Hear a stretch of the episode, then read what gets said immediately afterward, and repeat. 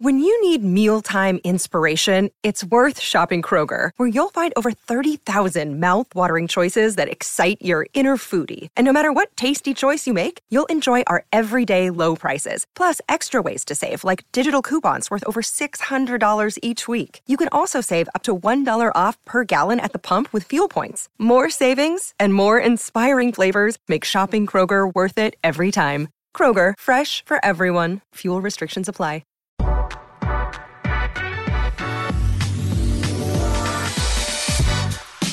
Pop Podcast is brought to you by Pella Windows and Doors. You know, the cold winter months are here, and this is where your windows need to be on their game. And this is where energy efficiency is really important. Keeping your home energy efficient keeps you and your family cozy while saving on energy bills, which is huge during the winter months. And your windows are vital in this fight. Pella uses low E glass to reflect heat back in your home and to prevent conduction, which is the warm air in your house flowing outside. Pella Windows uses double pane glass with insulating gas like argon in between the panes to keep the warm inside and the cold outside. Find out more by contacting your local Pella Omaha and Lincoln expert today or go online to PellaOmaha.com. That's PellaOmaha.com. And the Nick Bahe podcast is powered by Runza. If you want a great gift idea for the holidays, how about the gift of Runza? Go to runzashop.com. It is your home for all the best Runza shirts, socks, hats, stickers, koozies, baby gear, and more. You can even buy Runza sandwiches and have them shipped anywhere in the U.S. Talk about a happy holidays. Runza shipped to your door. Oh boy, it's an incredible gift. So give the gift of Runza this holiday season. Go to runzashop.com. That's runzashop.com. Runza makes it all better, especially the holidays. All right, welcome back into the Nick Bahe podcast. And on tap for today's podcast, we are talking hoops. We're talking Creighton hoops. Professor Bahe here at your service, giving you a mid season progress report for the Creighton Blue Jays because it certainly has been an interesting, exciting, entertaining season for Creighton so far. They're 12 games in, they're 9 and 3 on the season, uh, and they're about to turn their full attention to to Big East play which you know you could make a case that the Big East is the best conference in the country with how their non-conference has played out. I mean, you look at at the league right now. I mean, Nova is Nova. I'm not. Everybody's like, is Nova good? Yeah, they're good. Everybody, calm down with that. Okay. Uh, Xavier's for real. Providence is off to an awesome start. I like that team. UConn is some grown ass men. They're fantastic. Marquette's way better than I thought they'd be. St. John's with Champagnie and Posh. Alexander's going to be a, a, a nightmare to handle. Seton Hall's the real deal. I mean, this league is legit. So Creighton's going to have their their work cut out for them in a major, major way. Now, the interesting thing before we get into the uh, into what I've seen from Creighton is kind of what's going to end up happening with all, all of a sudden, you know, COVID has really ramped back up and it's really hitting the Big East especially hard. You know, Creighton's had a game canceled. The Big East has had a bunch of games canceled. Uh, and and at least the initial rules was there was going to be a forfeit, whichever team couldn't play forfeit, and they were awarded a loss, and the team they were playing was awarded a win, awarded a win, and they were not going to reschedule the games. But I'm taping this on December 23rd. As it was announced today, the Big East Conference is revamping those rules. It's no longer a forfeit. Uh, it's just declared a no contest, and they're going to work to try to reschedule some of these games. I think they're trying to change a little bit of their COVID policies to if you have seven available players and one available coach, you can play. Uh, and so we'll see what ends up happening. It's just it's it's amazing how you know it feels like in some ways college basketball and the Big East is in this in the middle of it is kind of right back to where they were a year ago with things. So I don't know. I mean, you see, and, and listen, it's not just college basketball that's getting hit with this. The NFL is getting hit hard with this. College basketball is getting hit, or the uh, NBA is getting hit hard with this. We'll we'll see what ends up happening. I like that people are willing to be. I mean, sometimes in the in a pandemic, write write things in pencil, not pen. You got to be willing to adjust these things and and move on the fly as the situation changes. You can arrive at a different set of thoughts. So I like that uh, it was the right thing to do to adjust your your your handling and guidelines of how you were handling these COVID pauses. And so we'll see what ends up happening. Uh, talking about Creighton here, if you if I think it's important to sometimes I, I want to reset reset where everything was at heading into the year. Like Creighton was coming off its best two year stretch in program history. Uh, Big East champs in 2020. Then last year, they get their first ever trip to the Sweet 16. Big time two year run. But this was a full fledged rebuild in terms of a roster, completely rebuilding it. You lose your entire starting five. Creighton only had 18% of its minutes returning, which was the third fewest in the country. So there were a lot of unknowns heading into this season. So it's been interesting each game to kind of watch this team learn and grow and have ups and certainly have downs as well. For me, I would say overall, this team has probably exceeded my expectations and are further along than where I thought they would be at this point. But am I re- with all that said, am I ready to sit there and say that this team is poised to, you know, for a top four, top five finish in the Big East, and you know they're without question an NCAA tournament team? I'm not ready to say that yet. I'm not ready to say that because on a on a uh, oversimplified, super broad way of kind of framing it, this Creighton team could easily have losses to SIU Edwardsville, Southern Illinois, Kennesaw State, and hell, maybe even Arkansas Pine Bluff. They could e- they could have easily lost three or four of those games. Easily.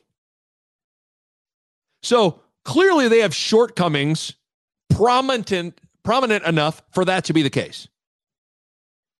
But at the same time, this is the same team that blasted BYU on a neutral floor in, in South Dakota. BYU is an NCAA tournament team. They're good. And most impressively, this is the same team that absolutely dominated Villanova at home and beat Jay Wright's team by 20. They beat Villanova by 20. So I think that, like, that pretty much sums it up in some ways. This team, when they are good and clicking, they are good enough to hang with and compete with darn near anyone in the country. But man, when this team is struggling, they can lose to just about anyone in the country. So I think I think it's good to start there. To kind of frame where things were at coming in and then where things are right now from a big broad sense good enough to kick Nova's ass by 20, kick BYU's ass on a neutral floor.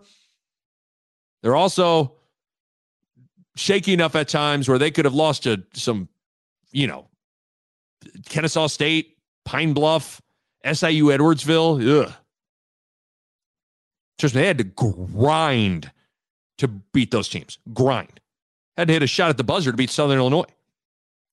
So when you think about when you think about the three losses for Creighton, so that one of their losses, again, they're nine and three on the season, neutral floor to a Colorado State team who's picked to win the Mountain West. That's not an awful loss. They're a pretty good team. And in that game, Creighton's defensive strategy was kind of to dare the Colorado State bigs to make some threes, and they did. And then the rest of the team got hot. In fact, Colorado State made 20 threes that game. 20. So that's one of their losses. The other loss, Creighton lost argu- they lost to arguably the biggest surprise team in all of college basketball in Iowa State. It was a game where Creighton had 15 first half turnovers and just had a really, really, really, really hard time handling the ball the whole game. They they were disjointed and sped up and out of sorts all game. But despite of a, a, an atrocious night of ball handling, they still had a chance to win the game late. And again, Iowa State's pretty good. The Cyclones, as I'm recording this right now, they're 12 and 0. and they're kicking teams' ass right now. Like it's a real team. TJ Otzelberger's done a, a really good job with that group.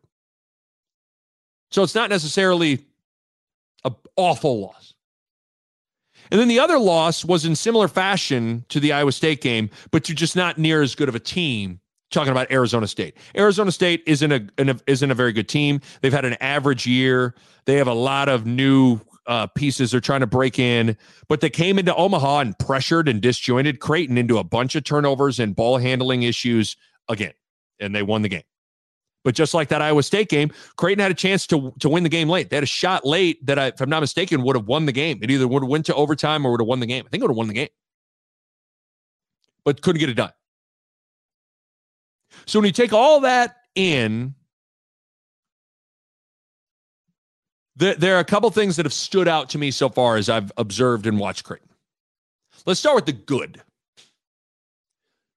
Creighton despite being young and inexperienced, have found ways to win a lot of games.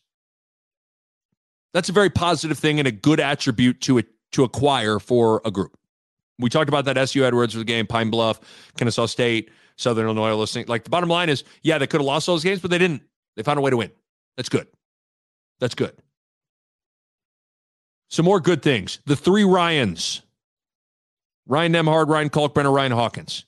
Those three guys are their three best players and have been out freaking standing. Truly outstanding. I'll get more into in depth into those three guys in a minute, but the three Ryans, awesome.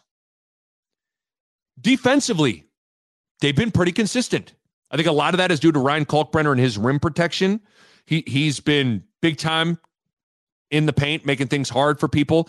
A lot of a lot of of their defense is kind of built around that. But this this this group has been better than I thought they would be defensively. They defended they defended Villanova as good as any Creighton team's ever defended Villanova. The Nick Bahe podcast is powered by Runza. You know, life is about great combinations. Jay Z and Beyonce, me and Dana Altman, Dre and Snoop, Adrian Martinez and Austin Allen. Great combinations make life better. And the legendary combination of chili and cinnamon rolls is back at Runza. Runza's homemade chili with real ingredients combined with the sweet deliciousness of cinnamon rolls. It just doesn't get any better than that combination right there. As a lifelong Nebraskan, I've grown up having chili and cinnamon rolls. So it's it's a way of life for me, man. And Runza's chili and cinnamon rolls really symbolize the fall football season.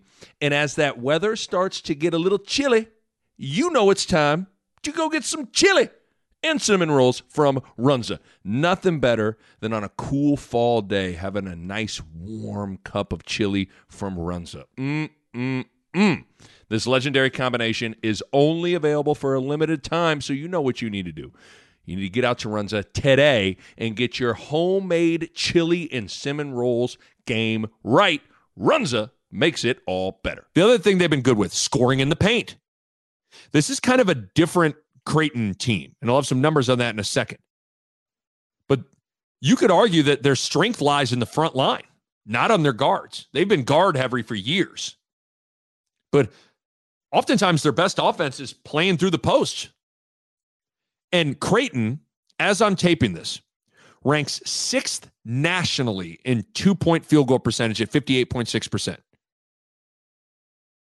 pretty efficient. Other thing that's been good is hey, man, I think the coach has been pretty good. I got to tip my cap and salute Greg McDermott, the fact that he's done a great job so far with this team. Each night, it's kind of been a riddle to figure out the best lineup and who's kind of got it going and who doesn't and what what lineup works and what doesn't. That's not easy to do.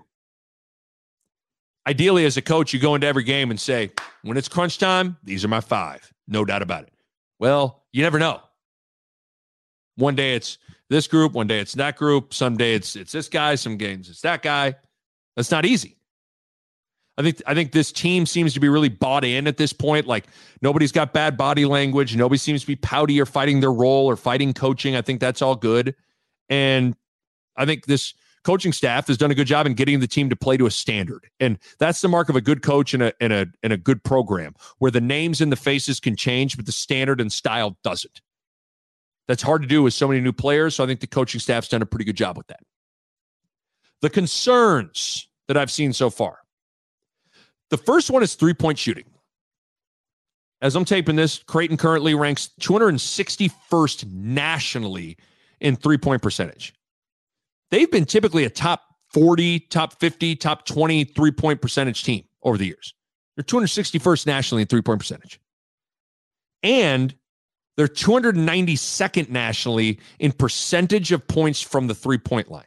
So where you're where you're getting your points, free throws, twos or threes, they're 292nd nationally in percentage of points from the three point line. Let me so let me contrast that for you. So again, keep these two thing two numbers in, in your head. 261st nationally in three point percentage, 292nd nationally in percentage of points from the three point line. Last year, Creighton was 62nd nationally in three point percentage, and 37% of their points came from the three point line. Two years ago, the team that won the, the, the Big East title, they were sixth nationally in three point percentage, and they were 30th nationally in percentage of points from the three point line.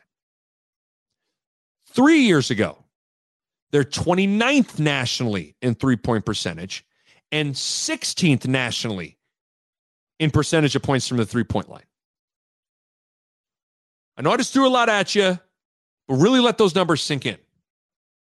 All you need to know is it's been a dramatic drop off in three point percentage and percentage of points coming from the three. They're not shooting it well or making as many threes as they have been.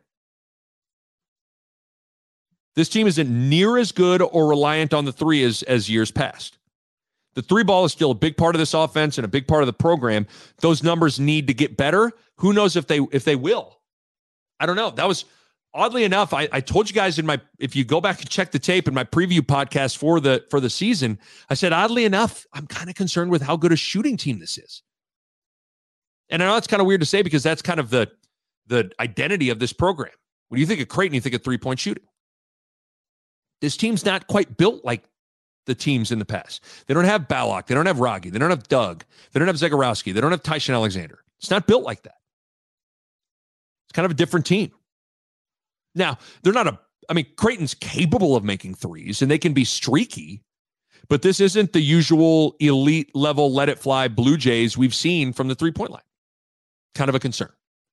Another concern's been ball handling. I mean, you can kind of chalk up two of their losses to they just couldn't handle the ball. Arizona State and Iowa State. This team's been turnover prone. They've had a hard time handling the ball cleanly. They're ranked 253rd nationally in turnover percentage. In all their losses, turnovers have bit the Jays, in particular, two of them. This team isn't blessed with a bunch of great ball handlers outside of Ryan Nembhard. And Hawk, Ryan Hawkins can handle the ball because he's kind of just older and smart and strong and get doesn't get in bad situations. Uh, you know, but ball handling and turnovers are a concern.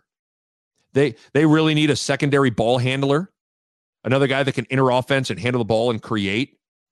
And if you kind of look at, in particular, college basketball nowadays, a lot of teams play multiple point guards. You think about Gonzaga, you know, Ayayi, Nembhard, Suggs last year. You think about uh, Baylor with all their different ball handling guys, you know, Mitchell and, and Flagler and those guys. Like they, they had so many different guys that could basically play the point guard spot. And Creighton's been the same way. Like when you put Marcus Zegarowski and Ty-Shon Alexander on the floor at the same time, it's two dudes that can basically run the point. Even last year, you could throw Shereef Mitchell in there with Zegarowski, got multiple ball handling guys. Right now, Creighton really only has one dude that's kind of a pure playmaking, ball handling centric guy, which leads me to a name I just mentioned. Another concern is Shereef Mitchell's health this is where Shereef Mitchell's health and injury and absence has impacted, I think, some of the turnovers and all this stuff. Like he could be that secondary ball handler, but he's got that l- lingering groin issue. Shereef Mitchell's been in and out of the lineup. He's only played six games this season. And let's be honest, he didn't look great in those six games because he wasn't 100% healthy. He hasn't played in Creighton's last three games. Now, I will say in the last game against Villanova, Rati Andronikashvili filled in nicely, but I just he's he's not quite as good at you know playmaking as Shereef Mitchell is. But they need they need Shereef Mitchell's ball handling, and he's the best on ball defender on the team, so they need that as well. So Shereef Mitchell's health is a concern. Then one of the last concerns for me is you know, when Creighton gets in the half court in big spots against good teams, it can be hard to be totally reliant on the post and the post up. It can be tough to get it into Kalkbrenner and get it into Hawkins in big spots. It's, it's just easier late in games when you just get the ball to a guard. It's easier to get the ball to a guard. It's easier to ball to give the ball to Zegarowski. He brings it up than it is to throw the ball into somebody. Ideally, you want a creator with the rock who can shoot, they can get the rim, they can make a play for someone else. Damien Jefferson, Marcus Zegarowski, Ty-Shon Alexander, Marcus Foster, et cetera, et cetera, et cetera. Creighton right now doesn't really have that. Alex O'Connell's more of a you know off a ball movement kind of creator. Kaluma's just a little turnover prone right now, and he's you know not as good of a decision maker. Trey Alexander just isn't quite there. Uh, Nembhard is he's getting there, but he's still, you know, he's more of just like a, a playmaking point guard in the flow of your offense. I'm what I worry about, maybe I'm not doing a good job explaining this. What I worry about is when you get into the heart of Big East play and Creighton got to play in the half court because that's how a lot of these games become. They become fist fights. When they get in the in the half court, post ups get more challenging. They just do. Can they find a guy they can they can go to to go create on the wing. Just go make a play. There you go. Huge question, in my opinion, and huge concern. That's kind of how I'm uh, seeing Creighton right now in terms of the good and in terms of the bad or concerns. Not necessarily bad. Some of it's bad, but a lot of it's just concerns. Let's go through a few of the rotation guys, give you some thoughts on all those uh, on this dudes. Ryan Nembhard. Uh, I, he's been awesome. I mean, they need to rename the Big East Freshman of the of the Week award just the Ryan Nembhard Award. I mean, at this point, this guy's won it. I've lost count like four or five times so far, and we're only a couple months into the season. He's awesome. I mean, he's a perfect fit for how Creighton wants to play. He's a stud. He can push it in transition. He can really break down the defense. He's shooting the ball better than I think uh, a lot, at least I anticipated him to shoot. Um, you know, you always worry about that freshman wall, and and the competition is about to increase for him now. Uh, but man, he's been a stud. He's a perfect fit for how Creighton wants to play. He's awesome. Ryan Kalkbrenner. I mean, damn, has he been good? God damn, has he been good? This guy, he he's he's as good of a shot blocker as Creighton's had in my lifetime. Like a, of being around, I've been around the program. Started as a, a red shirt my in 2005 and you know so i mean i've been around the program for a long time now whether as a player a coach or now as as a broadcaster. You know you, i don't think they've had a guy quite like kalkbrenner. Patton was long and could alter shots but not quite like kalkbrenner can and and do it without fouling as well. I mean he blocked five shots against villanova. He had to have altered five or six. I mean he's making life tough for people when they get into the lane and that's allowing Creighton's defense to perform at the level it's performing. And then offensively, he's scoring at a high rate, doing a pretty good job. Offensive rebound putbacks, posting up, making plays, scoring. I mean, I just he's been really, really good. Yeah, he need, needs to continue to get stronger and all those things, but man, I've been impressed with Kalkbrenner. Really impressed. Ryan Hawkins. You know, I remember, God, so I I went, I did a I did a podcast with Bruce Rasmussen when he was retiring as a Creighton athletic director. I went to the basketball offices where Rass's office at the time was, and I sat down to do a podcast with Rass. And as I was walking in, I ran into a couple of the coaches, Steve Merfeld, a couple of those guys. And the first thing Coach Merfeld said to me, didn't not, hey, how's your family? How's this? First thing he said to me was, hey, you're going to like Ryan Hawkins. He's really good. And that struck me. I was like, hmm, okay. We file that away. And then I remember the first practice I went to. I sit down, and Coach McDermott comes over and sits next to me. First thing he does is he points at Ryan Hawkins. He goes, I'd take that guy on my team for the rest of my career. I was like, okay. So for me, I was like, wow, all right, this dude's come in and he's made an impression. And boy, has he delivered on that impression. You never know how guys are, you know, that the jump from division two to division one's a big one. Seamless for this guy. And he was a highly, highly decorated, multiple national championship winning player of the year, winning player at the division two level. And he has come in and been that and then some. And the thing that he's been really good at too, I mean, he's offensively scoring in the post, shooting threes, handling the ball, making decisions, scoring in the post. He plays with such good pace and knows where he wants to get to. But you know, he was a defensive player of the year at the Division two level, and he's pretty good on that end of the floor. He he's but it's all he's just smart. He knows how to get in the right spots. He knows he's got good hands, when to go for steals, how to be active. He's he's better than I thought he was going to be on that end of the floor too. The Nick Bahe podcast is brought to you by Pella Windows and Doors, and I want to talk to you guys about energy efficiency. And if you go into Pella's website right now, you look at it, and how about this? One, two, three, four, five different types of windows or doors by Pella won the Energy Star 2020 Most Energy Efficient Award. That's big time stuff right there. And they achieved that in a couple of ways. They got insulated glass, which slows the heat transfer, keeping your home at a more comfortable temperature. They got types of low E glass, which is a glass coating that has been optimized for your climate. They got triple pane glass, which you can upgrade to for increased insulating airspace. And within all of that, one of the keys is proper installation, which is key for window and doors to perform at their best. And you know the Pella experts are excellent at that. Bottom line, energy efficiency matters in making your home more comfortable, and Pella windows and doors are at the top of the line when it comes to energy efficiency. Check them out online, PellaOmaha.com. That's PellaOmaha.com. But then the thing that you hear about all the time from Coach McDermott is like he's been heaven sent from a leadership standpoint for all these young guys. He he's that that leader that can he can kind of correct guys without being combative, which is a hard thing to to balance as a leader. But I just, I mean, I could go on and on about Ryan Hawkins. He's been awesome. Alex O'Connell has started the season really well.